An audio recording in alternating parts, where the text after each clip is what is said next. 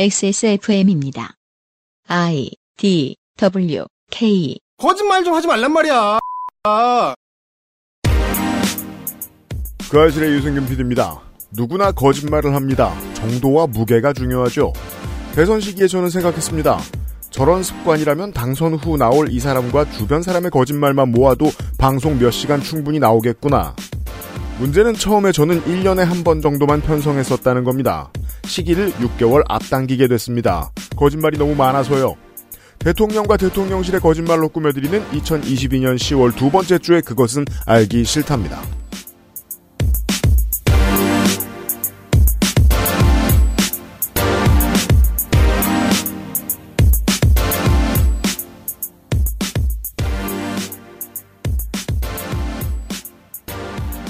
지구상의 청취자 여러분 한 주 잘 보내셨습니까? 한반도는 옷을 드라이 맡기고 어, 새 두꺼운 옷을 입고 있습니다. 윤세민 에이터와 함께 있습니다. 가을 옷은 이제 꺼낼 때 코트는 전부 다 이제 드라이 맡겨서 아직 비닐에 쌓여 있는데 네, 고민을 하게 되더라고요. 그죠. 언제 빨았지 이거를? 작년에 입고 빨았나 내가? 저로 말할 것 같으면 장가 갈 때? 그거 대충 맞더라고요. 2012년. 아, 한반도의 한강가옥이 어딘가에서 전해드리고 있습니다. 아 오프닝을 듣자마자 에피소드 제목이 떠오르네요. 좋아요. 나에게 거짓말을 그만해봐. 자신 없을 거예요. 읍, 읍! 이러면서, 안 나와! 읍, 읍! 하면서. 정말입니다. 3월 9일 밤? 3월 10일 새벽? 이때 생각했습니다. 거짓말을 모아봐야 되겠다. 음, 어, 내년 이때쯤에 해야지? 네. 네. 근데 지금 정확히, 어, 5개월 앞당겨지게 되었습니다. 공정과 상식의 거짓말 아카이브에 오신 것을 환영합니다. 잠시 후에 헬마우스와 함께 하겠습니다. 뉴스 뒤에요. 그것은 알기 싫다는 아름다운 재단 18 어른 캠페인 두유는 원래 이 맛 온두유 고전의 재발견 평산 네이처 진경옥 용산의 아는 가게 컴스테이션에서 도와주고 있습니다. 18. 홀로 어른이 되어야 하는 아이들을 위해 함께 해주세요. 아름다운 재단은 18 어른의 건강한 자립을 응원합니다. 아름다운 재단 18 어른 캠페인. 네, 진경호 팀장입니다. 저희 엄마요? 진짜 경자 옥자요. 충성 경장 진경옥. 세상의 모든 경옥을 위해 120시간 진하게 다렸습니다. 활력 있는 사람들의 이름 진경옥 평산네이처. 스포츠카처럼 강력한 사양의 하이엔드급 PC. 고가의 장비들을 내 손으로 조립하는 일, 시간과 열정, 꼼꼼함과 치밀함이 필요합니다. 초보라면 부작용으로 몸은 관절염을 얻거나 쿨러는 물이 새게 될 수도 있습니다. 컴스테이션을 고민해 주십시오. 이달의 PC로도 custom 사양으로도 빠르고 견고하게 만들어 드립니다. 액세스몰과 010-8279-5568 컴스테이션을 만나보세요. 주식회사 컴스테이션 경식 is back. 이달의 PC is back. 이달의 PC가 돌아왔습니다. 액세스몰에서 직접 구매하실 수 있어요. 사실 저희가 우는 소리 하면은 유면상 PD님을 주로 캐릭터로 잡았죠. 그렇지만 더 센 우는 소리가 이경식 사장님입니다. 그렇습니다. 맨날 장사 안 된다고 매출을 아는 거짓말이죠. 거짓말 좀 하지 말란 말이야. 한번 문을 닫으면 영원히 장사 안 할 것처럼 굴던 컴스테이션이 새롭게 단장해서 바로 리뉴얼 했습니다. 그렇습니다. 이번에 큰맘 먹고 현금을 쫙쫙 풀었습니다. 이경식 사장이. 그래서 리뉴얼 결과 초고가 high-end PC가 등장을 했어요. 자, 모델 1이 이번에 업그레이드가 더 됐습니다. 3090입니다. 24기가짜리.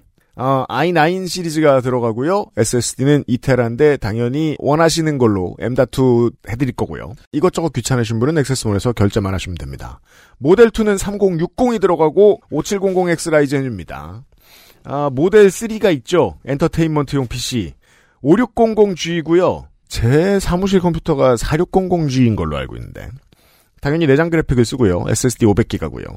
사무용, 가전용 엔터테인먼트 PC. 그렇습니다. 이지만 또 웬만한 건 하려면 하죠. 이번엔 모니터도 추가로 구매를 할 수 있습니다. 모니터도 원스톱으로 구매 가능합니다. 32인치부터 24인치까지. 모니터는 요즘 또 다시 작아지는 추세가 좀 있더라고요. 왜냐하면 이게 이제 롤플레이어들을 중심으로 이제 나타난 이야기인데 결국 게임을 잘하고 싶으면 모니터가 너무 크면 안 된다. 어. 라는 이야기가. 그 원래 옛날에 거거익선이라 그랬잖아요. 그렇죠. 근데 또 인테리어를 위해서 줄이는 분들도 계시더라고요. 인테리어를 위해서도 그렇고요. 사실 웰빙의 영역이죠. 이삿짐이 무겁지 않은 거. 음. 저는 TV나 그 모니터 저도 너무 무거우면 안 된다고 생각하는 사람인데 물론 저희 집에 어떻게 생겼는지 보시면 다들 비웃으실 거예요. 너무 무거워 보이니까. 거의 어. 저기 여객기 조종석처럼 생겼죠. 아 맞다 봤지. 네, 뭐 모니터가 4 개니까요. 근데 이제 21에서 24 정도가 아, 온라인 게임을 즐길 때 퍼포먼스가 나오기에는 가장 좋다고 얘기들 많이 하죠. 음, 음. 예. 그런 게 아니고 콘솔 게임 혼자서 조용히 한다. 네. 라고 생각하면 저 문학인내 사무실처럼 프로젝터를 쓰면 되는 거고. 그렇죠, 그렇죠. 돈이 많으면 뭐 어마어마하게 큰 저 모니터를 써도 되는 거고. 그렇죠. 다만 이제 게임을 게임처럼 하겠다 내가 스포츠처럼 하겠다. 그럴 때는 24, 27이 적당한 것 같습니다. 제가 보기에. 하기사 마우스 이동량이 많아지는구나. 동체 시력의 문제도 좀 있는 것 같고요. 그렇죠. 네, 네. 어, 물론 커브드부터 일반까지 다양하게 구비되어 있습니다. 당연합니다. 고환율의 출렁이는 부품가 때문에 판매가 쉽지 않아서 CPU부터 대량 선구매를 일단 해놨습니다. 네, 어마어마하게 꿇어박았습니다. 네. CPU 가격을 비교적 안정되게 수급할 수 있게 됐습니다. 왜냐면 앞으로 계속 오를 거거든요.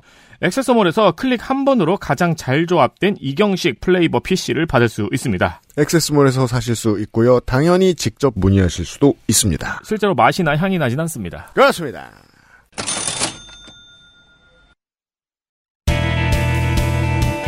News Roundup History in the making.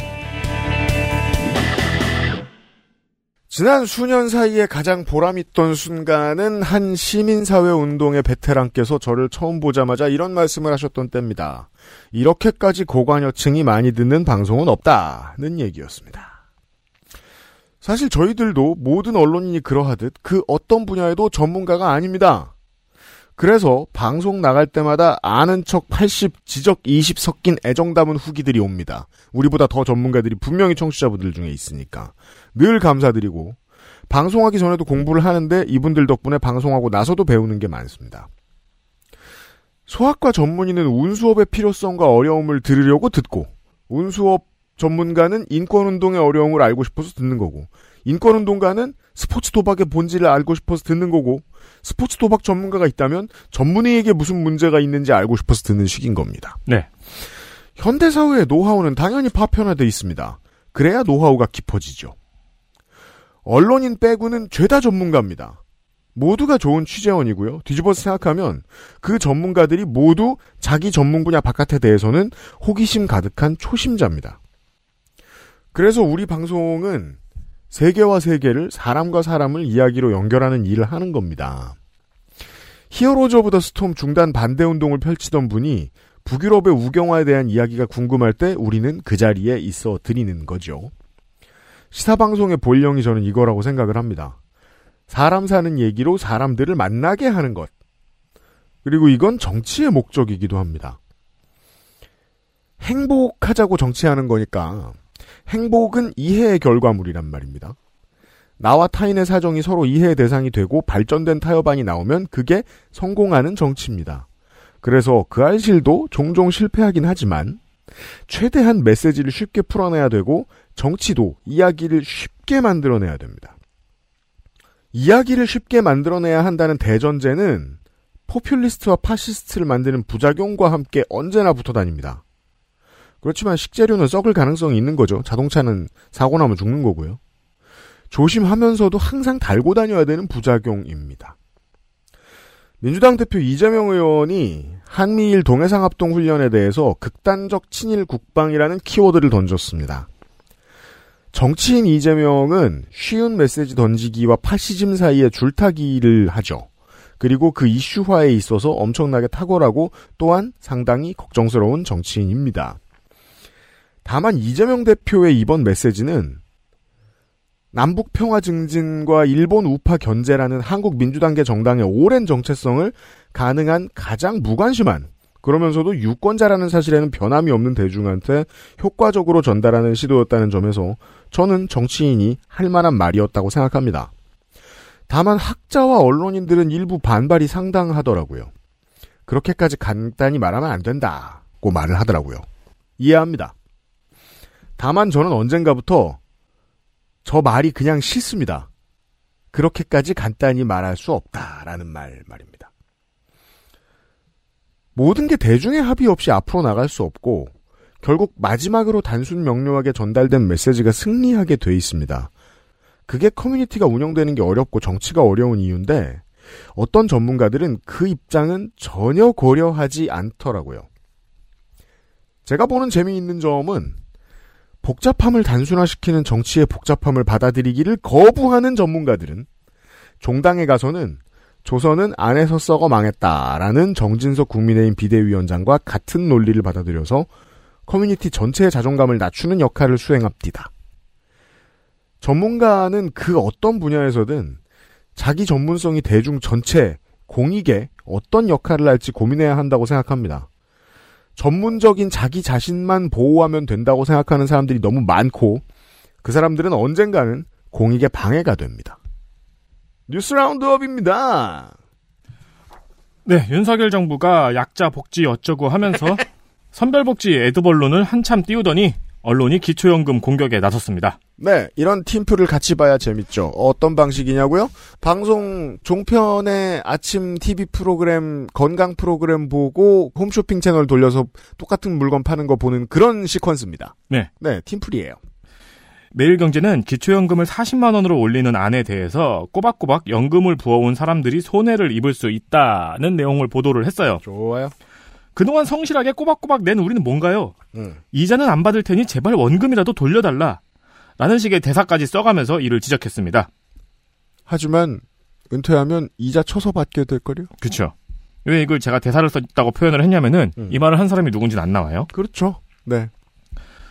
매일경제 기사가 하고 싶은 말은 국민연금 수령액이 기초연금의 150% 초과 시에 기초연금이 줄어든다는 걸 지적을 한 거예요. 네. 기사에 나온 예시를 따르면은 국민연금으로 월 90만 원을 받으면 기초연금이 9만 원 삭감됩니다. 네.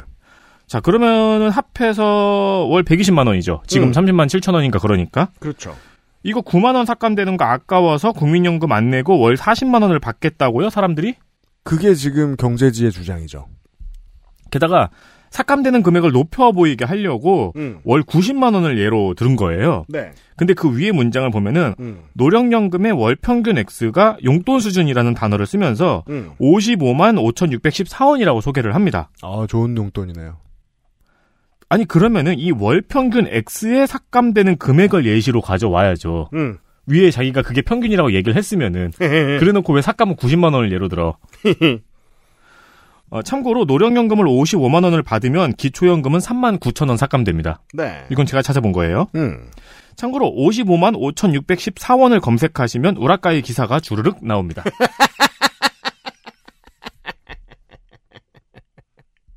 연금 지급액을 확인하고 기절 초풍했다. 삭감되는 사람도 음. 한 5.6%인가? 네. 뭐 그렇더라고요. 전체 이제 수령액에 수령자에 그렇죠. 음. 기사는 기초연금도 취약층에게만 주는 선별복지로 가야 한다고 끝을 맺고 있습니다. 네. 그래서 일단 이 기사들 저 대표적인 게 이제 한국일보하고 매일경제의 기사를 제가 봤었는데 하는 말에 앞뒤가 맞지 않는 게 실제로 지금 정부가 추진하는 게 취약층에게 주는 선별 복지예요. 맞아요. 예. 그리고 취약층은 district를 싹 갈라가지고 취약층, 아닌층 이렇게 갈리지 않잖아요. 그렇죠. 나뉠 거 아니에요. 그래서 퍼센티지가 그라데이션이 돼야 될 거 아닙니까? 따라서 지금 한다는 게 취약층에게 나가는 선별 복지가 맞아요. 그리고 발전이 고도화되면서 정치가 고민해야 되는 정말로 고민해야 되는 문제는 방송에서 항상 얘기하고 기사가 항상 얘기하지 않죠. 가장 중요한 건 게으를 수 있는 권리입니다. 인간이 게으르면서 행복해지고 행복해졌을 때 좀 더 생산적인 무언가를 떠올리고 실행할 수 있는 힘이죠. 20세기에 디자인이 되었던 국민연금은 그것과는 궤가 살짝 달라요. 평상시에 그 어떤 일이든 하는 사람들에게 보상이 더 주어지는 패턴이죠. 그것보다 더 발전하는 것이 생산적인 무언가는 가지고 있지만 이 일을 할 수도 안 할 수도 있는 사람들의 삶까지 책임지는 겁니다. 노후까지. 그게 이제 취약층 복지의 개념인데 아주 기본적으로는 이런 뉴스가 나오고 나면 그 다음에 패키지로 나오는 게 TV 광고에서는 그 뒤에 나오는 생명사 보험사 광고고요. 어, 신문 기사에서는 생보사가 이번에 매출을 어느 정도 냈고 어떠한 새로운 제품을 출시했다라는 보도 자료입니다. 이게 패키지로 쏟아지는 겁니다. 또 하나 이제 패키지가 있죠. 어, 사보험이나 연금을 가입해야 되면 요즘 연금 광고 정말 많이 나오는 거 여러분 알고 계십니까? 음. 그뭐 60대 이상의 청취자 여러분들 아니면은 안 쳐다보실 텐데 정말 많이 늘어났습니다. 경제지가 같이 내주는 패키지가 국민연금 고갈론이잖아요. 잊을만 하면 제가 귀에 닳도록 맨날 말씀드리고 있습니다. 40년 내 고갈, 50년 내 고갈 이야기하는데 사기업은 내일 망할지를 알 수 없다는 점을 다시 한번 강조드리고요. 기업 오너들이 모르긴 몰라도 입버릇으로 항상 이런 말 할 겁니다. 그리고 또 하나 기초연금은 국가가 정하는 거죠. 비율도 금액도 그 특성상 늦게 오릅니다. 그건 모든 국가가 마찬가지입니다. 지금도 적은 portion이지만 앞으로도 적은 portion일 겁니다. 네. 이 점을 진보 정당은 치고 나가서 반발할 겁니다. 그런 일 하는 게 진보 정당이고요. 보수 언론은 정반대 지점에 있는 경제 지식 비판하고 진보 정치의 비판을 섞어서 공적연금하고 공적 부조를 다 혐오하게 만들 겁니다. 이런 식이죠. 뭔가가 잘 안 돼서 정치를 싫어했더니 민영화. 음. 뭔가가 잘 안 돼서 정치를 비판했더니 사금융. 이런 논리들입니다. 네. 그래도 여전히 흔들리는 주변 분들이 많은 걸로 알고 있습니다. 그러니까 이게 진짜 앞뒤가 안 맞는 게 그래서 이 기사가 하는 말은 그러니까 기초연금을 다 주지 말자. 다 안 주고 있잖아. 다 주는 건 아니잖아 지금. 그러니까 선별복지를 하자. 네. 그러니까 아예 몇 명한테는 아예 주지 말자. 어, 네. 그 얘기를 하고 싶은 건데 그러면 기사를 읽는 사람이 더 화나잖아요 오히려. 그렇죠. 아예 국민연금 기초연금 연계를 폐지하면 모를까. 그렇죠. 돈 계산을 자세히 하면서 들어보실 필요가 있습니다. 이런 주장들은 언제나. 러시아 러시아에서 메타를 테러 단체로 지정했습니다. MC 메타가 아닙니다. 네, 그 생각했다가 그 말 하면 욕먹을 것 같아 안 했는데. 전 하긴 저도 뭐 그렇게 친한 지인은 아니죠. 네. 알음이 있는. 놀랍게도 가장 최근에는 제가 제가 더 최근에 봤을걸요. 네. 물론 제가 누군지 모르지만. 음, 못뵌 지 오래됐네요. 네. 이유는 메타가 테러리즘과 극단주의 활동과 연계됐다는 건데요. 음. 탈레반이나 극우 민족주의, 반러시아 단체 등이 연계됐다고 판단한 것입니다. 그렇대요. 자, 이게 이해 안 되시는 러시아가 페이스북을 테러리스트로 지목했다는 뉴스가 있습니다. 네. 네. 근데 이거 좀 이상하지 않아요? 음. 탈레반이나 극우 민족주의 반 러시아 단체라고 smooth하게 넘어가잖아요. 음. 반 러시아 단체가 뭐예요? 몰라요. 우크라이나? 그러니까요. 탈레반이나 극우 민족주의는 알겠는데. 네. 미국 미국 민주당? 아 체첸. 등등. 이에 따라서 러시아에서 페이스북과 인스타그램이 차단됐습니다. 네. 이거 하나는 당연히 예상될 수 있을 겁니다. 아니, 실질적으로 러시아는 원래 민주주의는 아닙니다. 다만, 문물의 개방성에 있어서는 중국보다 훨씬 앞서갔거든요. 근데 그 점이 이제 중국만큼 후퇴되게 되었다라는 점은 이제 이해하실 겁니다. 중국에서 아직도 VPN으로 청취해주시는 모든 청취자 여러분 감사합니다. 러시아도 이제 비슷한 처지가 되어 간다는 겁니다. VPN으로 돌아서 페북에 접속하죠. 정확히는요, 러시아가 주어가 아니고 러시아의 금융 모니터 서비스가 주어입니다. FMS라고 하더군요. 그간 해온 일을 보니까 우리나라에서 금감원이랑 공정위를 합친 것보다 조금 더 센 조직으로 보입니다. 왜냐하면 국가안보에 방해가 되는 세력의 돈줄을 차단하는 일을 하거든요. 음. 근데 누가 국가안보에 방해가 되는지를 지목할 권력도 갖고 있습니다. 세죠. 이곳에서 메타를 어떤 리스트에 넣었는데 그게 그 리스트의 이름이 테러리스트 및 과격파입니다. 다양하게 넣고 구글 번역을 돌려보니 가장 정확한 건 이 이름인 것 같습니다. 그렇다면 메타는 테러리스트 혹은 과격파 혹은 둘 다라는 얘기죠. 러시아 FMS가 보기에. 6년 전으로 돌아가 보겠습니다. 상트페테르부르크에서 운영되고 있는 댓글 및 게시물 공작 조직 IRA가 유명해질 때가 있었습니다. IRA가 만들어낸 여러 가지 가짜 뉴스가 주로 페이스북을 통해서 퍼지면서 도널드 트럼프가 당선이 되죠. 그렇죠. 피자 게이트 포함. 이는 페이스북이나 MS가 처음 밝혀서 FBI가 수사를 통해서 확인해준 사실입니다. 소셜을 통한 테러리즘으로서는 대장급인 국가입니다. 러시아는. 그 나라가 소셜을 테러리스트로 지목하고 차단했다는 점에서 이야기의 완결성이 아주 예쁘죠. 서방 언론에서는 우크라이나의 승전 소식이나 러시아에서 막 탈출하고 있는 남성들을 다룬 기사. 심지어 우리나라에도 왔다 그러죠 며칠 전에 음. 요트 타고 요트 타고요? 대단한 일입니다. 어, 추울 텐데. 그니까요. 많이 녹긴 했나 봐요 진짜. 아, 그런가 봐요. 예. 그럼 부동항이 있네. 북극을 뚫고 오진 않았을 테니까요. 아, 네, 그게 아무나 다 가는 관광지 어디죠? 그 한국 사람들이 아, 어디지? 가, 가, 두 시간에, 두 시간 만에 가는 유럽. 독립지사들도 많이 가던. 블라디보스토크. 아, 그래요. 거기 네. 거기서 오셨겠지 뭐. 음. 네. 이런 기사들도 싫은데 어, 러시아는 싫은데 더 나아가서는 IRA나 그 반개 조직이 만드는 계정이 자꾸 영정을 먹고 있기 때문이 아닌가라는 추측이 나온다는 겁니다. 아, 러시아가 그동안 쏠쏠하게 해먹던 가짜뉴스 계정들이 영구정지를 먹고 있기 때문이 그렇죠, 아닌가. 그렇죠. 아. 네. 그럼 더 이상 쓸모가 없는 거죠, 그 플랫폼은. 네. 러시아 정부 입장에서는. 지난주에 스웨덴 얘기하면서 제가 20년대의 1인당 GDP 순위를 보고 있으면 조세 도피처 국가들이 되게 위에 있다. 자본을 제어하는 국가의 힘이 약해지고 있다는 걸 보여준다는 말씀을 드렸죠. 전쟁이나 극우의 창궐에 있어서도 코드가 마찬가지입니다. 이 코드 제일 중요한 요소는 메타의 ESG 경영 전략입니다. 러시아의 가짜뉴스 전략이 메타의 ESG 경영 전략 때문에 2010년대에 비해서 잘 안 먹히고 있는 거라고 봐야겠습니다. 닷컴 기업의 ESG 경영은요, 우리나라는 ESG 하면 이만 본다고 말씀드렸죠? 환경만 본다고? 그래서 뭐, 대체 에너지를 얼마나 쓰느냐. 그건 뭐 기본이고요. 그거 말고, 가짜 정보하고 혐오 컨텐츠 걸러내기가 정말 중요한 역량입니다. ESG 경영에. 사회적 책임이니까요. 예. 어떻게 설명할 수 있냐고요? 한국도 국가가 제어하지 못한 가세연이나 안정권을 구글이 걸러내줬죠. 네. 이게 닷컴 기업의 ESG 경영이고, 저는 순기능을 처음으로 말씀드렸는데, 기업이 국가의 권력을 뛰어넘고 있다는 지표들 중에 하나입니다. 다음. 안전운임제 일몰제 폐지를 위해서 공공운수노조 화물연대본부가 총파업을 예고했습니다. 네, 이럴 줄 알았죠. 화물연대본부는 지난 6월에도 일몰제 폐지를 요구하면서 파업을 했었고요. 음. 그때 국토부와 안전운임제 지속 추진, 품목 확대 논의에 합의를 하면서 파업을 끝낸 적이 있습니다. 4개월 내에 정부가 말이 바뀌었다는 얘기입니다. 네, 맞습니다. 이번에 다시 총파업을 예고한 것이 안전운임제에 대한 정부의 평가가 바뀐 것 때문입니다. 슥하고 뭘 바꿨어요? 네. 지난 2월 대선 전이죠. 음. 국토부는 안전운임 제도 시행 뒤 교통사고가 감소세로 전환됐다고 국회에 보고를 했어요. 지난 정부 때입니다. 네. 지난달 29일에는 안전운임제의 교통안전 개선 효과가 불분명하다고 정권하고 함께 입장을 바꿨습니다.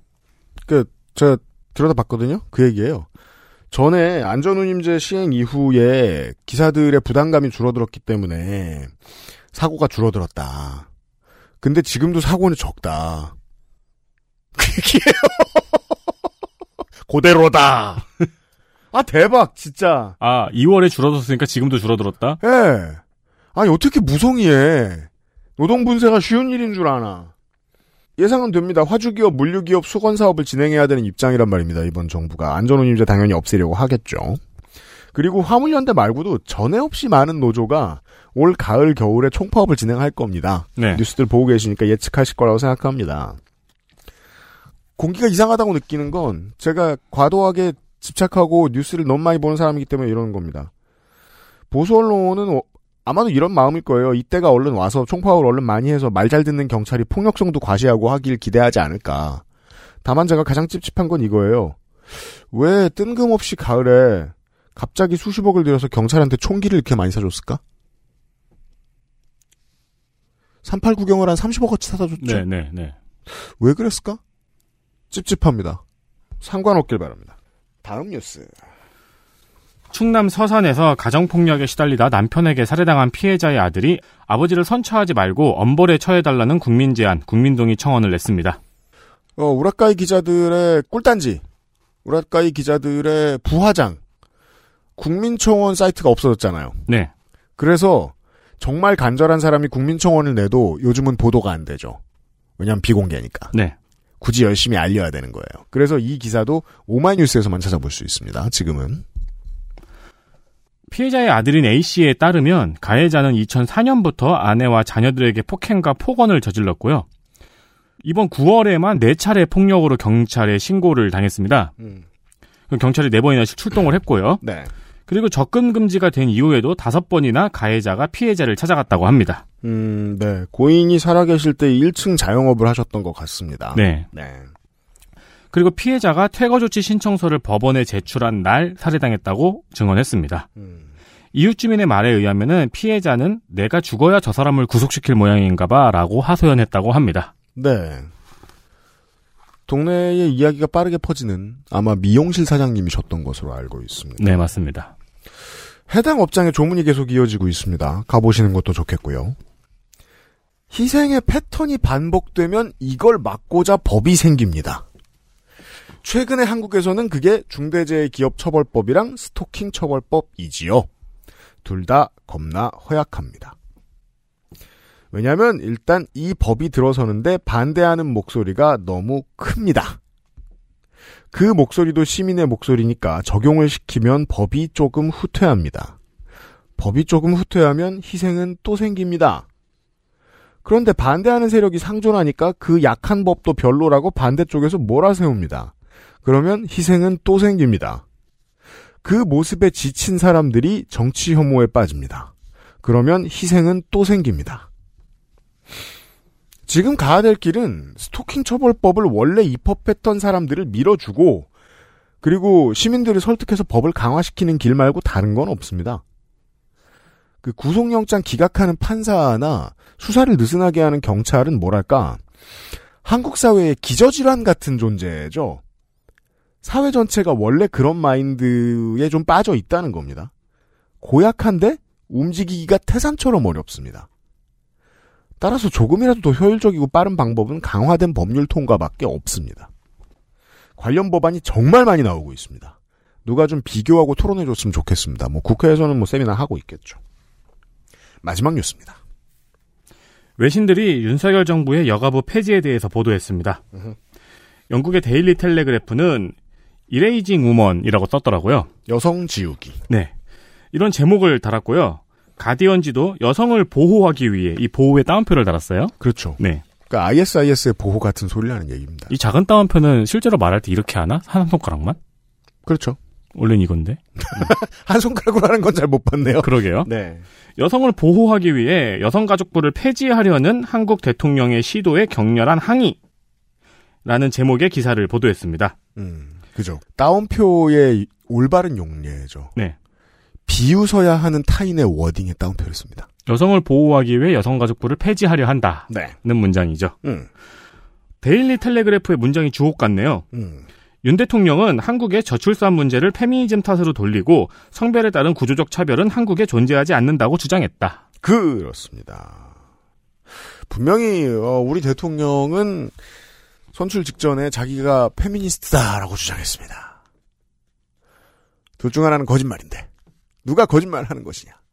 이번 주에 헬마우스 코너 이야기입니다. 광고 듣고 와서 헬마우스와 이 이야기를 본격적으로 해보겠습니다. XSFM입니다. 콩 전부를 담아서 두유는 원래 이 맛. 온두유. 녹용 녹용 중 으뜸이라여 시베리아 알타이 지방에서 자란 사슴뿔. 인삼. 불로장생을 위한 원료 중 가장 높은 평가를 받은 것이 고려 인삼이었습니다. 공룡 버섯 그 질긴 생명력을 벗삼아 면역을 생지황. 냉기를 가진 뿌리 식물로 인삼 녹용의 온기와 만나 음양의 절꿀. 제주산 봉개꿀 깊은 풍미와 진한 농도로 이 모든 것을 담아 진경옥. 평산네이처. 순행은 커스터마이징에 따라 효율 차이가 큽니다. 컴스테이션에 문의하십시오. 주식회사 컴스테이션. 거짓말 안 하는 이건가? 헬마우스 코너 한정판. 공정과 상식의 거짓말 아카이브. 어?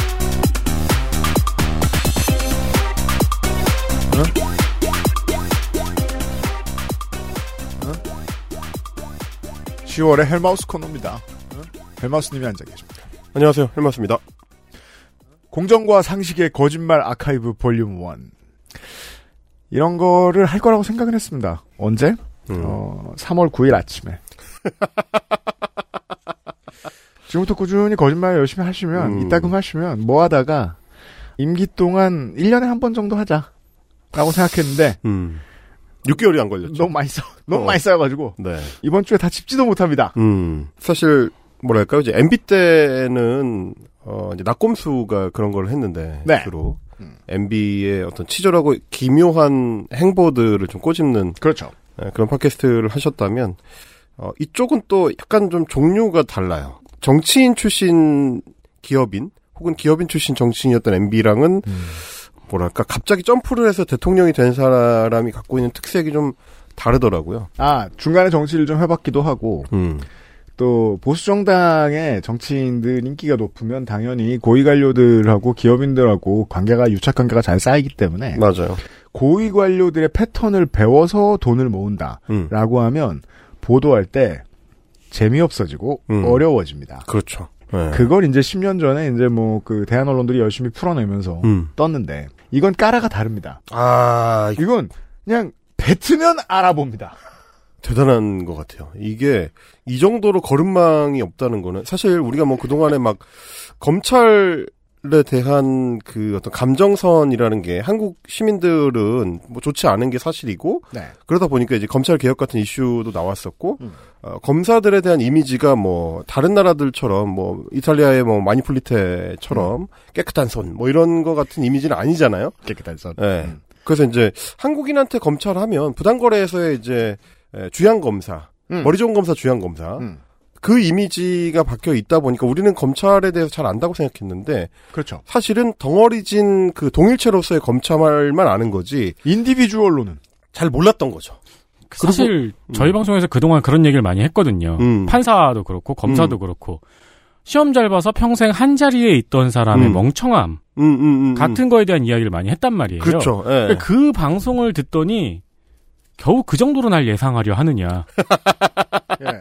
그 이상을 보여주겠다. 그렇죠. 그러니까 사실 이제 인디비주얼하게 멍청하면 어쩌다 돌발적으로 한두 개씩 튀어나오는 거, 뭐, 제주 지법의 어떤 판사가, 아, 밖에서 이제 이상한 그, 바지 벗고 다니다가 이제 걸린다든지. 리터럴리 바지 못다 걸린 그 사람. 정말 바지 벗고 다닌. 네. 그런 케이스들이 이제 돌발적으로 튀어나오는 거죠. 지하철 2호선에서 불법 촬영하다 걸린다든지. 그러니까 이런 특수한 성범죄자들. 그런 사람들만 보면 그냥 어, 사회면에 단신 처리되고 욕하고 이제 지나갔던 건데 자 그런 사람 중에 한 명이 대통령이 되면 공적인 카메라 앞에 매일 서고 그리고 매일 그 사람의 이제 사고 구조와 인식 체계가 공적으로 전시되는 상황이 됐을 때 우리가 생각했던 것보다 더 이상하다. 훨씬 더 기괴하다. 그럼요. 어, 훨씬 더 뻔뻔하다. 네. 뭐 이런 측면들이 이제 지금 시시각각 생중계가 되고 있는 상황이죠. 그러니까 이게 6개월에 한 번, 음. 두번 음. 정도 터졌으면은 저희가 신나게 방송할 거예요 아마 음, 음, 그거 음. 가지고. 그렇죠. 근데 이래서야 방송도 못 하겠어요. 어. 하나 가지고 10시간 해야지. 왜 100개 가지고 3시간 해? 그러니까 그게 이래서야 이번 주인데요. 음. 예. 우리가 졌어요. 그렇죠. 졌죠. 그러니까 사실 우리는 뭐 한 두세 달 전에 이미 졌어요. 네.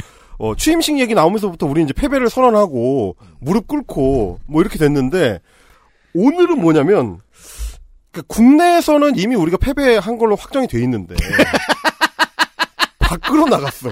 왜냐면 우리가 왜 졌냐면 우린 더 이상 실망하지 않잖아요. 아 그렇죠. 네. 웬, 웬만한 건 놀라지도 않아요. 진 이제. 거야. 네. 예.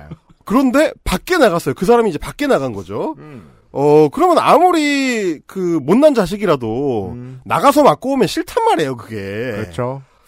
그랬을 때 이걸 어떻게 해야 되나 하는 고민을 한 결과가 이제 오늘의 에, 준비된 에, 방송이 되겠습니다. 원래 조건을 걸 필요도 없었거든요. 음. 왜냐면, 어, 저는 처음에 이제 그런 계획을 밝혔었단 말입니다. 헬마스님한테. 거짓말 아카이브를 해보고 싶다. 음. 원래 하려고 그랬다.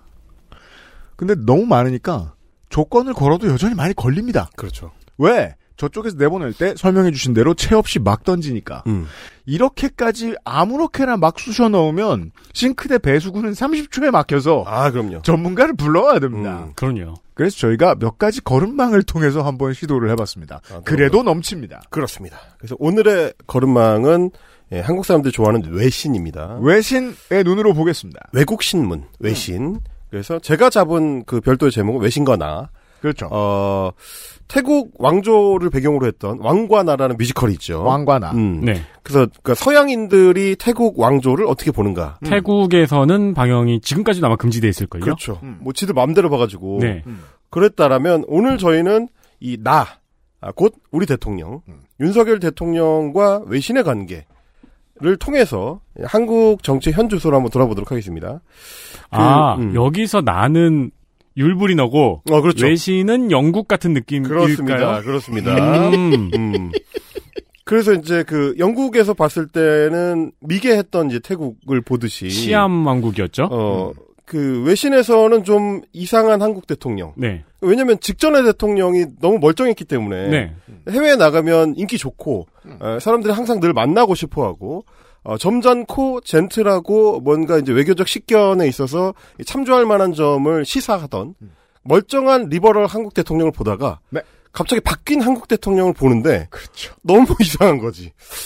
이게 무슨 일인가 싶은 거예요. 그래서 우리는 어 이제는 아카데미 시상식 이후로 볼드모트가 돼버린 윌 스미스 선생으로부터 이제 시작합니다. 그렇죠. 음, 그 유명한 social에 대한 모든 지혜를 관통하는 한마디. 네. 소셜 미디어란 무엇인가? 음. 어, 나도 14살 땐 덤이었다. 어? 멍청했다. 14살 땐 멍청했어. 음. 근데 내가 14살 때는 트위터도 없었고 페이스북도 없었다. 음. 그래서 나는 멍청했지만 우리 집 방구석에서 뭐 은밀하게 멍청할 수 있었다. 그렇죠. 그래서 아무도 내가 어떻게 멍청한지를 몰랐다. 그렇습니다. 라는 얘기입니다. 다만 쉬운 4살이 돼서 그 누구도 흉내낼 수 없는 전 세계가 다 볼 수밖에 없는 멍청함 과시 이벤트를 했을 뿐이지만 그건 빼고 어. 아들아, 째째하게 트위터가 뭐니? 그렇죠. 뭐 없나? 오스카! 생중계! 그렇죠. 어, 요런 거를 이제 보여주는데, 이거 어떻게 보면 이제, 어, 자기 선언을 완성한 셈이 됐어요. 트위터고 페이스북이고 나발이고, 어, 이런 거.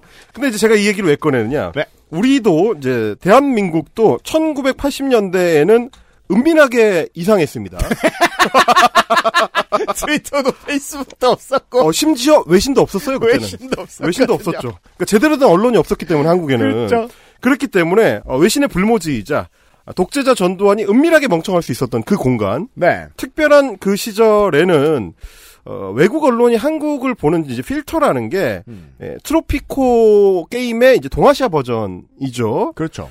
자꾸 이제 제네럴은 바뀌는데 음. 체제는 거의 고정된 음. 제네럴 팍에서 제네럴 천으로 바뀌었는데 맞습니다. 하는 건 똑같거나 오히려 더 심한 음. 이런 모양새였기 때문에 외신 입장에서는 관심 사안이라는 게 그 제네럴 팍이나 제네럴 전이 어, 미국 대통령하고 만나서 무슨 얘기를 나눴는가. 그 미국 언론 입장에서 봤을 때는 미국 대통령이 과연 저 자를 용인할 것인가 아, 말 것인가. 음. 그래서 이제 뭐 카터 같은 경우는 전두환을 만나주지 않거나 맞습니다. 레이건은 만나주긴 하는데 쫑크를 엄청 준다든지 음. 어, 이런 얘기들이 이제 해외 매체에 소개되는데 음. 한국인들은 몰랐던 맞습니다. 한국인들은 뉴욕 타임즈에서 제네럴 전을 어떻게 묘사하는지 잘 몰랐던 시절. 일반적인 서양인들에게 한국은 정말 정확한 표현인 것 같아요. 트로피코의 온대기후 버전 그렇습니다. 정도로 알고 있었기 때문에 사계절이 그리고는- 있는 트로피코. 그리고는 알지도 못했고요. 저 전쟁 난 거 빼고는 음, 50년대에 맞습니다. 전쟁이 있던 거 빼고는 그랬기 음. 때문에 한 2, 30년 전까지만 해도 한국을 모르는 외국의 매체가 한국을 표현할 때는 적도 근처 기후로 표현했었습니다. 음. 되게 더운 나라로. 음. 왜냐하면 그 나머지 나라들하고 구분을 못 하겠으니까. 혹은 그렇죠. 그 나머지 나라들을 훨씬 더 잘 알고 있으니까. 그렇습니다. 그래서 제가 이번에 이제 준비하면서 네이버 뉴스 라이브러리에서 80년대 해외 그 매체들 기사를 소개한 거를 검색을 해봤거든요. 뉴욕 타임즈로 검색을 해보거나 워싱턴 포스트로 검색을 해보면 거짓말이 있어요 거기에. 뭡니까? 그러니까 한국 매체 경향신문이나 동아일보에서 80년대에 General 전에 대한 뉴욕 타임즈의 기사를 번안을 해가지고 옮겨놨는데 제가 뭐 그 기사를 직접 찾아보지는 않았지만 아무리 봐도 거짓말인 것 같은 내용이 써 있는 거야. 뉴욕타임즈. 뉴욕타임즈에 전두환 대통령을 이렇게 묘사했다. 이렇게 소개를 했다. 음. 전두환 대통령의 새 정부 출범을 뉴욕타임즈가 이렇게 소개를 했다. 라는 내용이 있는데 무슨 정의사회 구현이라면 한껏 축혀 세웠다. 그 내용이야. 허씨. 풍성하다. 예, 예. 풍성. 어, 민주적 질서가 풍성하다. 네, 덕이 풍성하고. 어, 어. 네. 그러니까 사실 이제 그런 내용이 들어가 있는 걸 보니까 이거는 의미가 없구나. 한국인들한테 그 당시에 외신이라는 거는 결국에는 우리와 아무 상관이 없거나 혹은 이제 반대로 한국 내 국내에 있던 소위 지식인들이 이 선진 서구 문물의 수입 창구로 활용하던 그래서 이제 번역이 안 된 외신들을 어떻게 좀그 구해가지고 거기 나오는 것들을 이제 국내에 소개하는 방식으로 이제 써먹거나 아 그렇죠. 아니면 우리를 국내에 그 보도 통제받는 언론들 외에 다른 객관적으로 볼 수 있는 시각으로 이제 차용하는 경우들이 있었죠. 야. 해외 매체는 한국을 어떻게 보는가? 1980년 10월 5일 조선일보입니다. 한국 신헌법 찬양 뉴욕타임즈지. 네, 그거 봤어요. 아, 아, 여기서 소개할 가치가 없구나라는 생각을 했죠. 그 왜 국민의 정부가 일본 문화를 개방하기로 할때 아, 바깥에 많이 얘기하지 않던 내부의 중요한 고민 중에는 그런 게 있었다고 하죠. 이게 원전이 개방이 안 되니까 음. 아무렇게나 베껴서 비트는 게 일반 문화가 돼 버렸단 말입니다. 그렇죠. 80년대까지의 만화, 책, 드라마, TV, 예능 이런 거 다 일본 거 베껴오고 원전 하나도 표시 안 했었습니다. 그 아직도 한국인은 강백호잖아요, 강백호. 마음 아픈 거 있잖아요. 네. 태권브이가 마징가제 때 따라했다고 말하지 못하는. 아, 그렇죠. 예. 문제는 그러고서 어 원전을 표기 안 해도 되고 들킬 염려가 없다고 생각하니까 마음껏 비트는 것도 자유로워요. 음. 80년대, 70년대에 우리나라 언론이 외신이 말하는 우리나라를 전달할 때 그런 식이었다는 얘기겠죠. 레이건 정부도 카터 행정부도 그런 게 못마땅했습니다. 얘네들 자꾸 군사 정권 유지되면 중국이나 소련이 아무 핑계나 대고 여기 칠 수 있다. 음. 아니 왜 이러는데? 음. 그러니까 철회장막 끝에 있는 나라가 군사 독재인 건 마음에 안 들거든요. 불안하거든요. 그렇죠. 네. 그래서 싫어했던 겁니다. 음. 대놓고 예. 그래서 이제 외신이라는 거울이 우리가 7, 80년대를 지나오는 동안에는 선진 문물의 수익 창구가 되거나 우리에 대한 어떤 객관적 어, 시각을 제공해주는 이런 어떤 그 현미경 같은 존재가 되거나 혹은 한국과는 달리 굉장히 좀 엄정한 정론 직피를 하는 선진 어, 언론들이 있는 곳, 뭐 이런 정도로 이제 인식이 됐었고요. 혹은 그 엄혹한 시대에 이제 광주를 아무 우리 국내 매체에서는 얘기할 수 없을 때 목소리를 대신 빌려주던 존재들. 택시 운전사로 유명한 힌치페터 기자 같은 분들이 국내 상황을 이제 외국에 소개해서 우리 목소리를 대신 전해주던 정도로 이제 인지가 많이 됐었습니다. 그러다가 이제 민주화가 되고 나서 한국의 국력이 이제 조금씩 올라가는 시점에는 나를 남이 어떻게 보는지 궁금해하는 단계로 넘어가게 되죠. 네. 그죠. 그래서 두유노우 강남 스타일 시대가 있었습니다. 네. 2010년대 초반. 그러고 삽니다. 그렇습니다. 우리가 한 2000년대부터 한 2000, 어, 한 20년 직전까지. 이것도 발전입니다. 그리고 그 전에 한 십몇 년 동안 다른 가수를 아냐고는 감히 못 물어봤어요. 응. 모를 것 같은. 모르니까. 강남 스타일 이전에 아무래도? 김치. 올림픽 음. 때는 파- 코리아나 우리도 몰랐어요. 이분들 누구시냐고. 네. 그랬었죠. 네. 근데 그러다가, 그러니까 굉장히 상징적인 사건이 2013년에 미국 국무부 같은 경우는 이제 국무부 대변인이 나와서 일일 브리핑을 매일 하니까 음. 그때 이제 기자들이 궁금한 것들을 질문을 합니다. 음. 근데 이제 한국 기자의 질문이 Do you know 강남 스타일? 아. Do you know 싸이? 네. 이거를 모든 모든 백악관 출입 기자들이 있는 자리에서 아, 국무부 대변인을 향해서 이 질문을 하는 바람에 그야말로 이제 망신을 당했던 적이 있어요. 그 사람 누군지 어, 관련된 얘기 커뮤니티 다 끊어버리고 살고 있을 거예요 지금.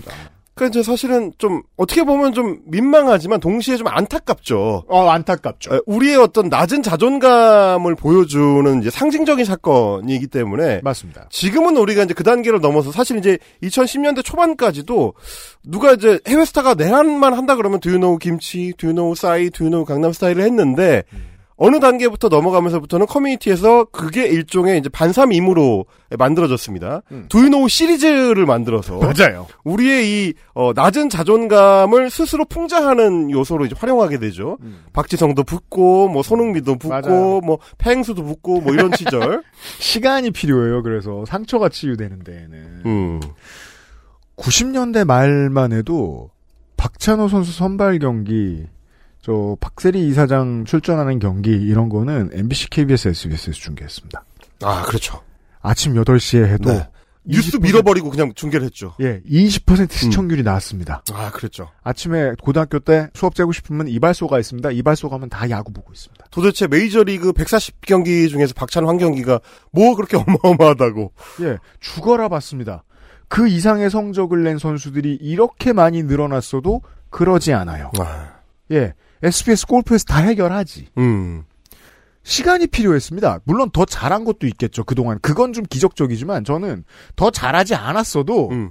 언젠가부터는 국뽕을 천천히 버리기 시작했을 거라고 생각해요. 그리고 외신과 어, 우리나라 언론 사이에 이 어마어마했던 수준차가 좁혀지는 데에도 음. 시간은 앞으로 많이 걸릴 거라고 생각합니다. 그렇죠.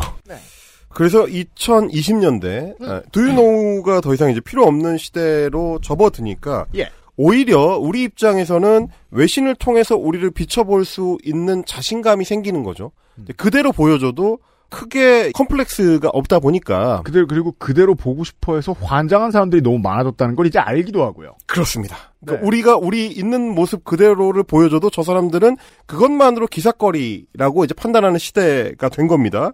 그러다 보니까 저는 좀 주목하게 된 게 뭐냐면 이 해외 여행을 해 보면 영어로 이 다른 여행객들과 이제 대화할 기회가 많은데 그렇죠. 그러면 아무리 능숙한 영어라고 하더라도 뭐 본인이 전공자거나 굉장히 뭐 회화 수준이 뭐 비즈니스 회화 수준으로 높다거나 이러지 않는 이상은 해외여행할 때 영어를 사용하면 사고 수준이 굉장히 낮아지는 걸 느낍니다. 간단한 것만 할 수 있습니다. 그렇습니다. 조금 더 친절해지게 어. 강제됩니다. 오늘 날씨 뭐 참 좋다 뭐 이런 얘기를 하거나 그렇죠. 어디서 왔니 뭐 이런 얘기를 하거나 어, 어, 나도 그 바게트 빵 좋아하는데 음. 아주 낮은 수준의 대화만 하게 되죠. 한 6세 수준의 대화죠. 그렇죠, 네. 그렇죠.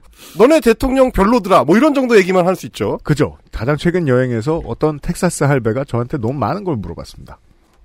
자기네는 기름값이 별로 안 올랐다면서 기름값 자랑밖에 안 한 주제에. 음, 물론 전 궁금해서 그 사람에 대해 묻지 않았지만 이 사람은 음. 자꾸 저에 대해 묻습니다. 어 서울에 샀다. 음, 뭐 결혼 몇 주년이나 여행을 왔다. 음, 직업이 뭐냐? 음.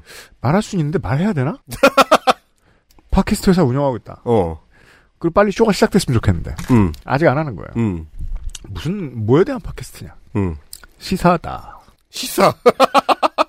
말하기 싫기도 했지만 길게 말하지 않는 게 훨씬 편할 것 같은데? 그렇죠, 라는 생각이 그렇죠, 들어서 그렇죠. 예, 그러니까 스스로 그렇게 세팅하게 돼요. 음. 내가 쓰지 않 평소에 쓰지 않던 언어를 아, 가지고 맞아요. 너무 길게 떠들게 되면 음. 네, 그러니까- 그러니까 끝났어요. 사실 이게 뭐 김현종 전 통상교섭본부장 음. 뭐 이런 수준의 사람들 소위 뭐 욕 먹을 때는 막 검머외라고 욕 먹을 정도의 능통한 회화 구사 가능자가 아니면 음.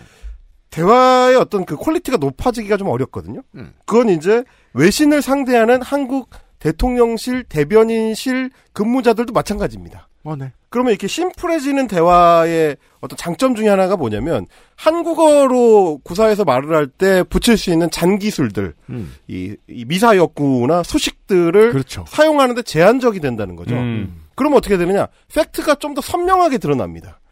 맞다, 틀리다, 사실이다, 아, 그렇죠. 아, 니다 아주 심플한 대화를 해야 되는 거죠. 음. 아, 이게 뭐, 보실 때는 사실 이렇게 보이실 수도 있는데, 그 이제 다른 측면에서 정무적 판단을 가미해서 뭐 이런 대화를 못 해요. 그렇죠.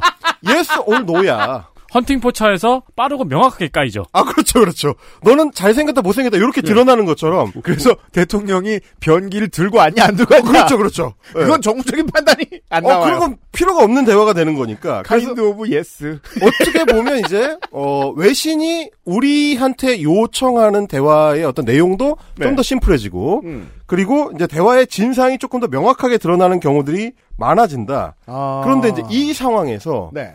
그럼 yes or no로 답변을 해야 되는 이 상황에서 만약에 우리 대통령이 거짓말쟁이라면 음. 그래서 팩트는 yes인데 팩트는 yes인데 대통령이 no라고 말하는 사람이라면 이 거울 효과 외신이 보여주는 거울 효과는 극대화될 수 있다. 그럼요. 아, 라는 걸 저희가 지난 한 한 달여 동안 깨닫게 된 겁니다. 아니 우리 외신 보면서 그런 얘기 얼마나 많이 했습니까? 아니 지금 러시아에서 일어나는 일들에 대한 얘기 보도 받으면 우리는 음. 왜 저렇게 거짓말을 연속으로 하냐? 음, 음. 라고 생각하잖아요. 맞아요. 외신으로 전달될 땐 또 합리성의 원칙을 놓고 봐도 그럴 수밖에 없습니다. 그렇죠. 외국어가 쉽지 않아서라도 yes no로만 답을 해야 될 수도 있지만 음. 저 멀리 바다 건너에서 듣는 사람은 yes no로 원해요. 일단. 음. 근데 쟤 no라 그랬어? 음, 그렇지, 그렇지. 근데 예. 오히려 그 역도 성립을 하네요.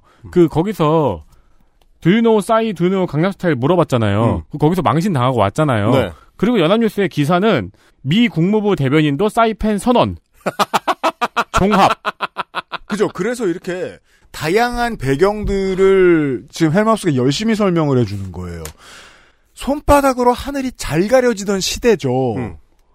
소셜이 인터넷 혁명이 모바일 혁명이 그걸 가로막았고 사람들의 지적 수준은 유학을 안 다녀도 다 올라갔고 그 뒤에 일어나는 일들은 예전처럼 쉽지 않다는 거예요. 미얀마는 예전보다 훨씬 어렵게 군부가 들어왔을 겁니다. 네. 군부는 그렇게 생각하고 있을 겁니다. 왜냐하면 음. 백일화에 전 세계 시민이 다 아니까. 근데 그걸 눈치 못 채는 게 이 기자 같은 사람인 거죠. 네! 자기가 이렇게 쓰면 될 줄안 거죠. 뭐 예를 들면 이런 겁니다. 저는 이제 연합뉴스의 세계 탭을 굉장히 좀 좋아해서 자주 들어가서 다른 나라에서는 맞아요. 무슨 일이 있는지를 좀 보는데 필리핀의 두테르테가 대통령이던 시절에는 음. 필리핀 사람들 입장에서는 두테르테가 마약 사범을 그냥 다 사형시켜 버린다. 음. 라는 거를 외신으로 접하는 서울에 사는 저 같은 사람 입장에서는 미친 사람이 아닌가. 네. 그렇죠. 이게 아무리 그렇다고 이제 형벌에 있어서 이 평형성을 좀 맞춰야 되는데 네. 살인범하고 마약 사범하고 어떻게 동렬해 놓고 사형을 바로 어떻게 집행을 하냐? 저러면 필연적으로 자기 정적한테도 저렇게 할 테니까. 그렇죠. 그리고 이제 실제로 뭐 본인이 검사 시절에도 막 잡으러 다니면서 즉결 처형을 하거나 뭐 이런 사례들이 있었으니까 음. 야 진짜 이상한 사람이고 또라이구나 이렇게 생각을 했는데 필리핀 사람한테 물어보면 음. 아 그게 이제 우리 역사에서 마약이 받아들여지는 이제 맥락이 있고 음. 그 마약 사범이라는 사람들이 이런 이런 그렇죠. 맥락 막 설명을 할 거 아니에요 필리핀어로 대화를 하게 되면 그렇죠. 혹은 영어 유창한 상태에서 대화를 하게 되면 근데 저는 이제 연합뉴스로 보니까 음. 네. 어, 죽였다는 것만 나와요. 어, 죽인 거죠. 아, 그러니까 죽였잖아. 그러니까 마약 사범을. 예, 그러니까 동네에 명망 있는 어르신한테 따갈록으로 들어서는 그게 안 나와요. 안 나와요. 예. 이런 어떤 선명한 지점들이 우리 대통령한테서도 드러날 수 있게 된다. 그 배경을 설명해드린 이유가 그거였습니다. 그렇습니다. XSFM입니다. 거짓말 좀 하지 말란 말이야. 아.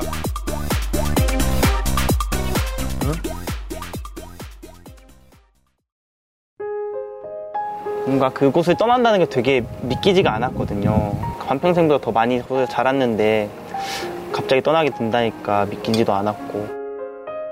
여러분의 독립은 몇 살이었나요?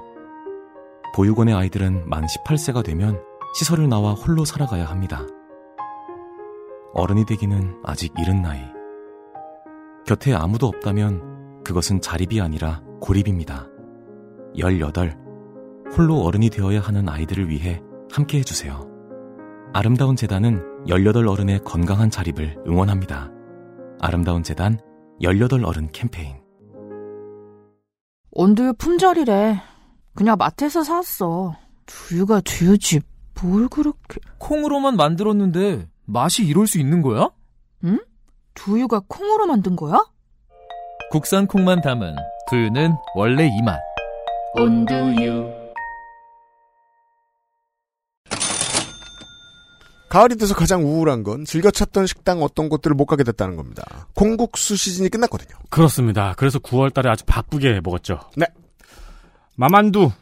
뭐죠? 마트에서 만나는 두유. 그렇죠. MMD. 그것은 진짜가 아니리. 순정 논란. 음. 껍질까지 갈아서 콩의 모든 걸 담아낸 진짜 두유의 맛, 온두유. 네. 걸쭉하지만 부드러운 목넘김. 거기에 백태와 서리태를 3대1 비율로 섞고 끓여 만든 태안자염의 효소 처리 스테비아를 넣어 간을 했습니다. 네. 물론 국수용 콩국물도 있습니다. 콩국수 매니아는 겨울에도 집에서 혼자 만들어 먹죠. 저 같은 사람입니다. 여러분을 위해서 액세스몰에서 기다리고 있습니다. 온두유입니다. 아, 그리고 여러 번 말씀드리지만 콩국물 집에서 그냥 마셔도 좋습니다. 당연하지요.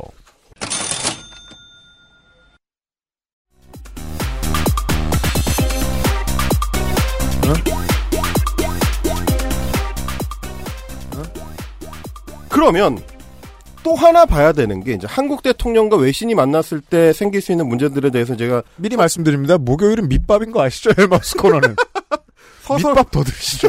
서서를 풀어드렸는데 그러면 그러면 어 우리 대통령실이 무엇을 착각하고 있길래 자꾸 저렇게 헛발질을 하는가를 살펴볼 필요가 있어요. 음. 자, 하던 대로 하는 거죠.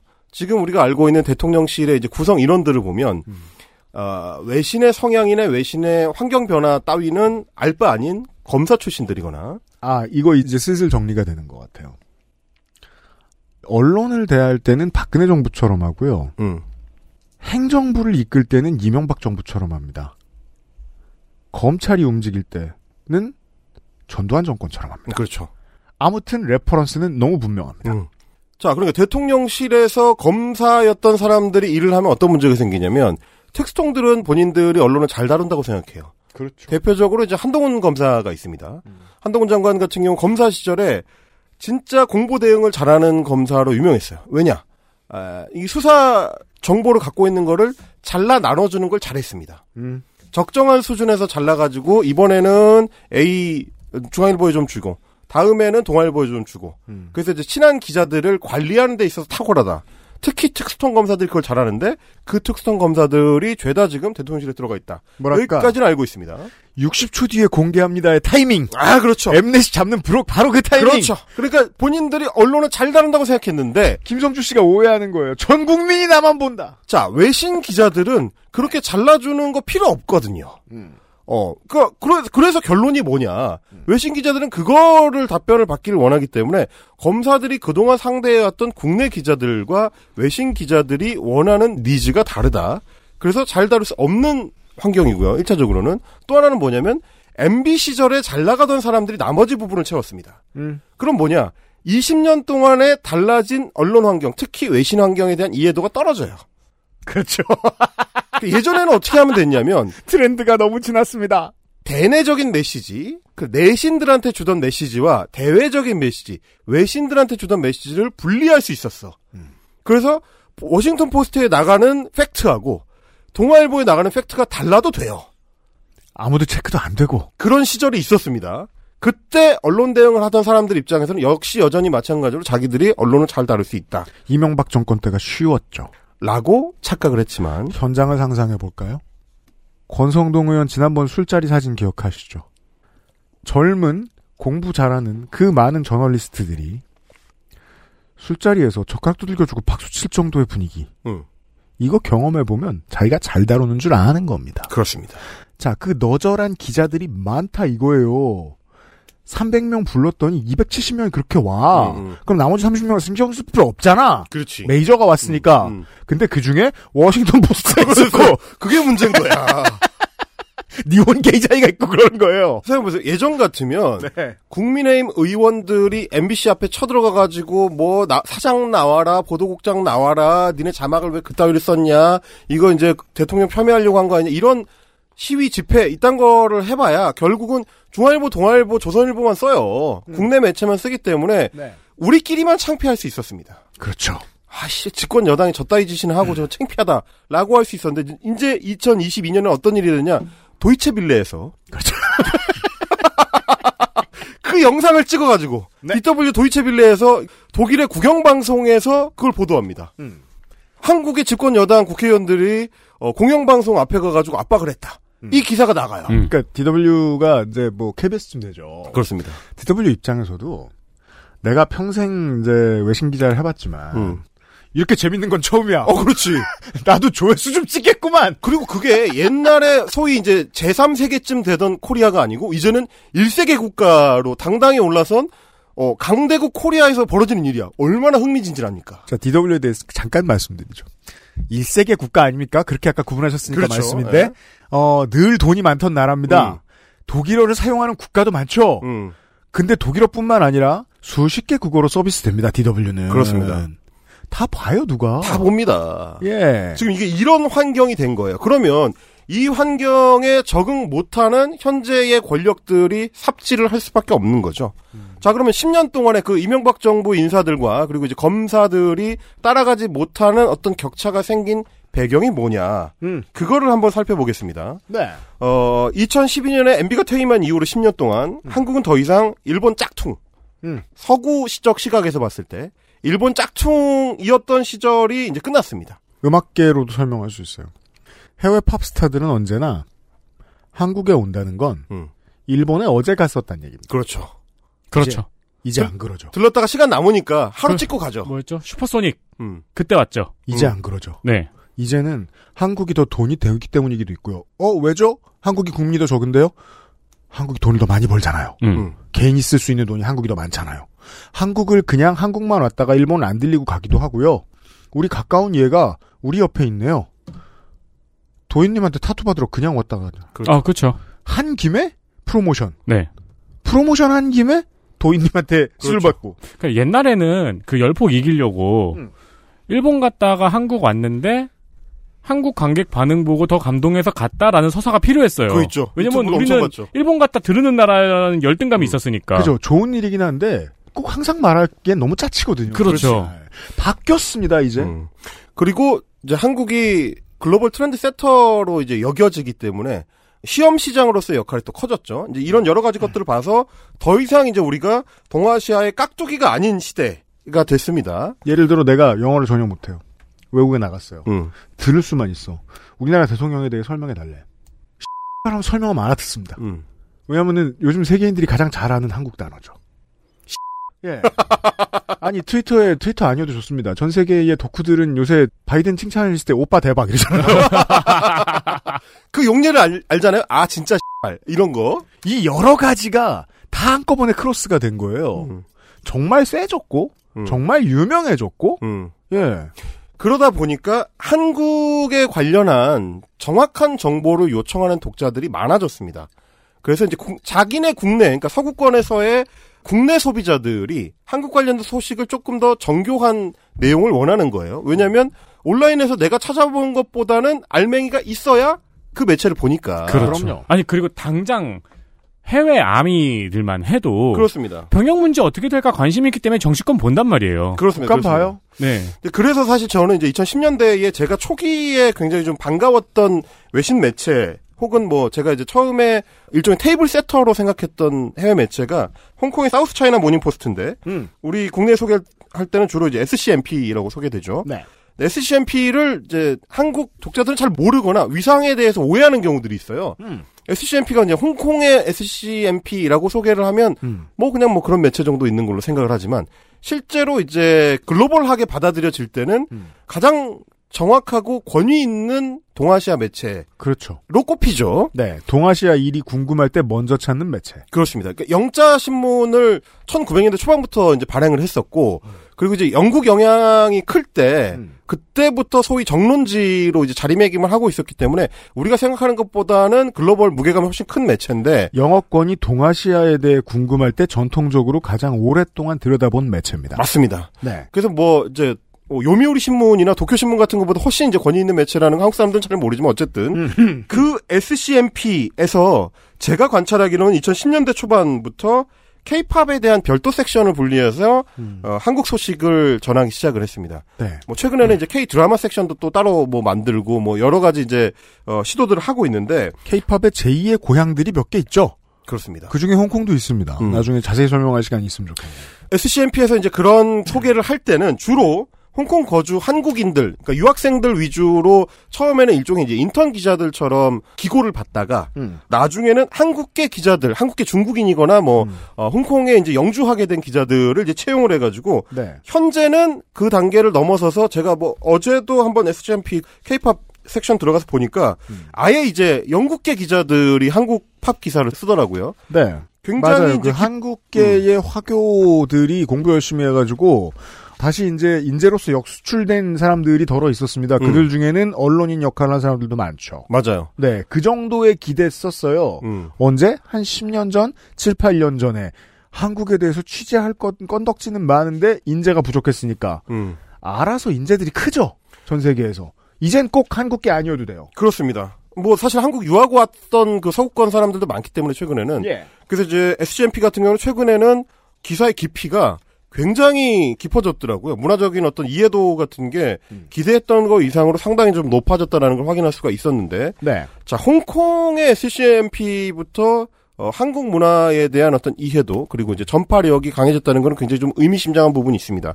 왜냐하면 제가 주목한 거는 2017년 18년 그 홍콩 민주화 운동이 결국 이제 최종적으로 실패로 끝나고 중국의 민주주의 탄압이 이제 강해지면서 원래 홍콩에 헤드쿼터를 두고 있던 아시아 지국을 두고 있었던 주요 매체들이 홍콩을 탈출하기 시작합니다. 이랬다고 하죠. 저도 이제서야 이제 관련된 이런 장기적인 관점에서 보는 칼럼들을 해외에서 만날 수 있는데 97년부터 세계가 주목하던 홍콩 문학과 문화 장르의 주된 코드는 그거였어요. 암울함, 상실감, 음. 나는 어디 사람이고 어디로 가야 하는 사람인지에 대해 알 수 없는 아이덴티티의 위기. 그걸 민주주의의 고도화로 극복하려고 했던 거예요. 홍콩 음. 사람들의 정서가. 맞습니다. 그리고 그런 건 서양 언론들이 냄새를 기가 막히게 맡습니다. 음. 안 그래도 지국 둘 데가 없습니다. 도쿄? 맨날 똑같은데 여기는? 싱가폴? 안 돼, 안 돼. 기자들이 껌을 좀 뱉어야 될 거 아니야. 담배를 못 피잖아요. 아무튼 채찍을 맞을 수는 없잖아요? 네. 아, 그러니까 그러니까 싱가포르에서는. 싱가포르 네. 담배 못 피죠. 네. 그 금융 허브 역할은 할수 있어도 싱가포르이 민주주의 허브 역할은 못 하죠. 네. 돈이 많고 사람들이 많이 들고 나고 민주주의의 고도화 동아일보 조, 조선일보 쓰기 좋아하는 말 뭐죠? 민도 음. 성숙한 보장된 곳 21세기 초반에 홍콩밖에 없었습니다. 해방구였으니까. 네. 어, 특히 이제 언론 매체들의 헤드쿼터가 홍콩에 굉장히 많았고요. 사실 둘 중에 하나였어요. 홍콩에 있거나 도쿄에 있거나. 음. 근데 이제 최근 들어서는 이제 도쿄의 중요성이 예전만 못하기 때문에 어, 새로 지국이 도쿄에 들어서는 경우는 거의 없습니다. 네. 저도 이제 그 관련된 것들은 계속 찾아보고 있는데 그랬던 홍콩이 우울하게 내다봤던 미래를 맞이해버린 겁니다. 그렇습니다. 그래서 금융 기업들만 홍콩을 빠져나오는 게 아니고 이제 언론 기업들이 홍콩을 빠져나오기 시작하는데 제가 헬마우스 채널을 운영하고 있던 2020년에 주목했던 게 뉴욕 타임즈의 이동이었습니다. 음. 뉴욕 타임즈의 아시아 headquarter가 이제 홍콩에 있었는데 음.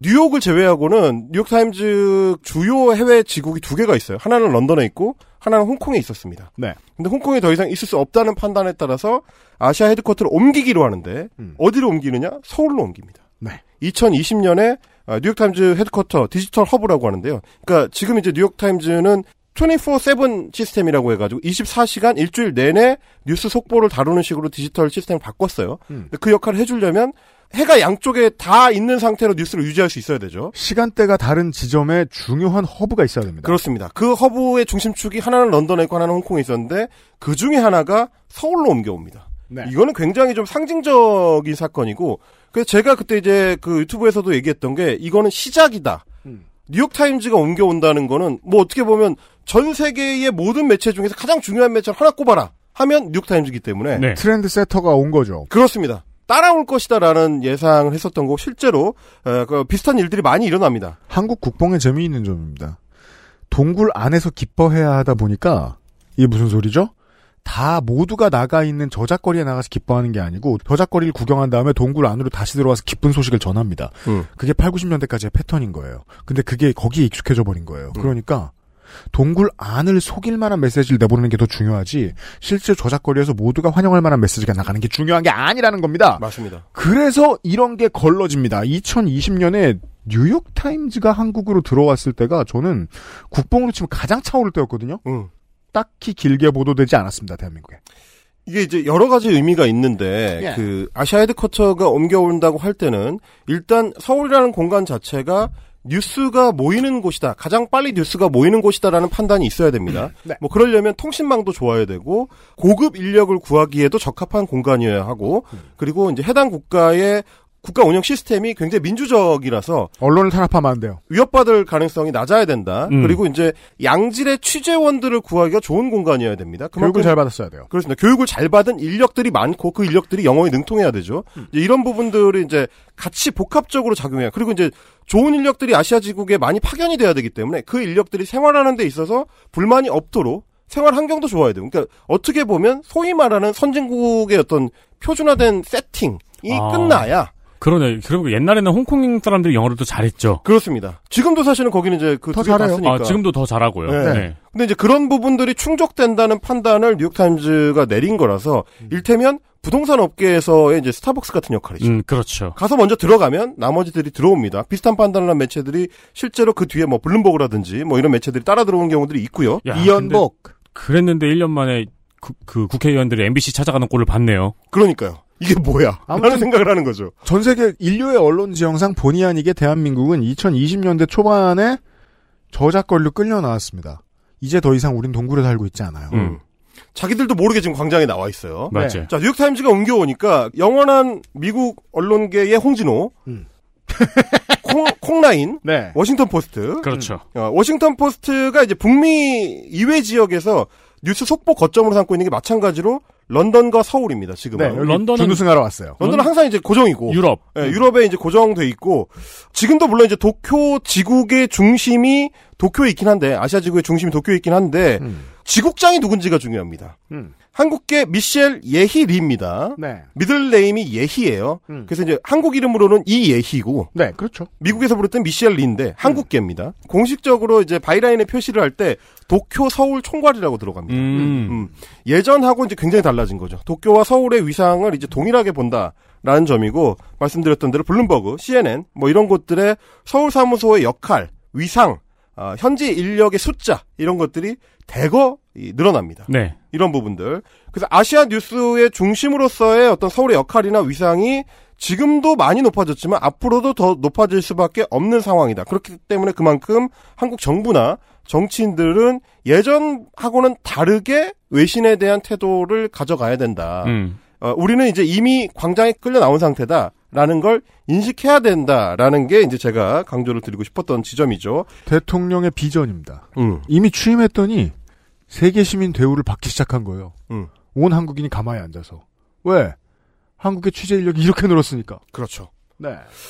그래서 사실은 이제 지난 문재인 정부 때 외신 대변인 시스템을 처음 만들어서 공식적으로 이제 이지수 대변인을 임명을 해서 운영을 했던 건데, 네. 어, 윤석열 정부는 네. 그쪽 파트에 외국 언론인 출신들도 덜어 채용이 됐었죠. 맞습니다. 네.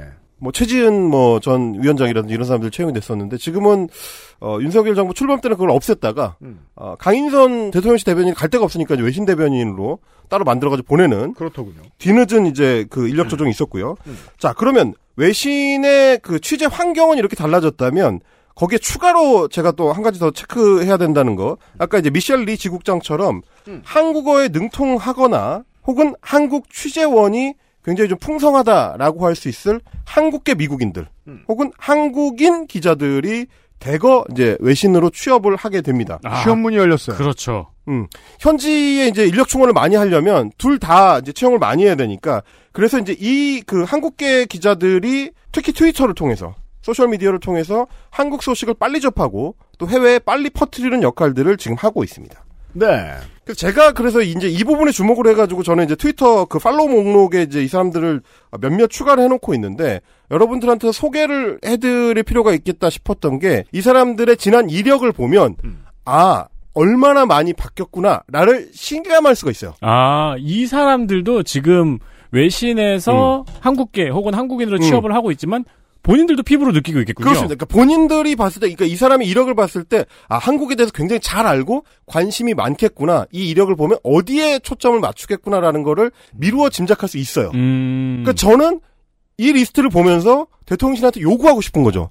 이걸 좀 파악을 해가지고 네. 움직이셔라. 그렇죠. 그런 말씀을 내일 드리겠습니다. 대통령 내외를 제외하고 이번 주에 등장하는 등장인물이 대통령 내외를 포함해서 아무도 안 나왔습니다만 내일 이 시간에 이제 나올 주인공들이 또 있습니다. 그분들이 바뀐 세상을 상징하고 음. 실제로는 바뀐 세상을 현 정권에게 보여주고 있습니다. 열심히 안 보는 과정을 한국인들이 지금 보고 있고요. 야, 근데 또 여기 이렇게 한국에 워싱턴 포스트랑 뉴욕타임즈 본부가 분명히 있는데 음. 여기 가서 항의할 생각은 못 하네요. 제가 아까 얘기했잖아요. 이게 되게 저는 그래서 그 어, 필드에서의 그 표정 하나, 숨소리 하나가 너무 중요하다고 생각해요. 자, 권성도 술자리로 돌아와 봅니다. 음. 같이 술 안 먹었어. 평소에 안 친해. 반말하면 왜 반말하냐 그래. 물어볼 것만 물어보고 절대로 같이 밥 안 먹어줘. 그렇죠. 그런 사람한테는 해코지 못해요. 물어봤더니 그래서 나, 랑 친한 술자리에서 맨날 보는 기자한테 물어봤대. 물어봤어요. 그쪽에 자기 친구 없대. 음. 화못 내요. 음, 아, 그렇죠. 예. 이게 센 척하는 사람들의 한계점입니다. 어? 거짓말 안 하는 얘기입니까? 어? 언론에 대해서 곧 그렇게 경험을 아 이미 하고 있습니다. 이번 주는 그런 얘기입니다. 내일 이 시간에 헬마우스 코너로 다시 돌아오겠습니다. 유승균 피자 윤세민 에디터였습니다. 고마워요. 감사합니다. XSFM입니다. I D W K 거짓말 좀 하지 말란 말이야. 아. 어?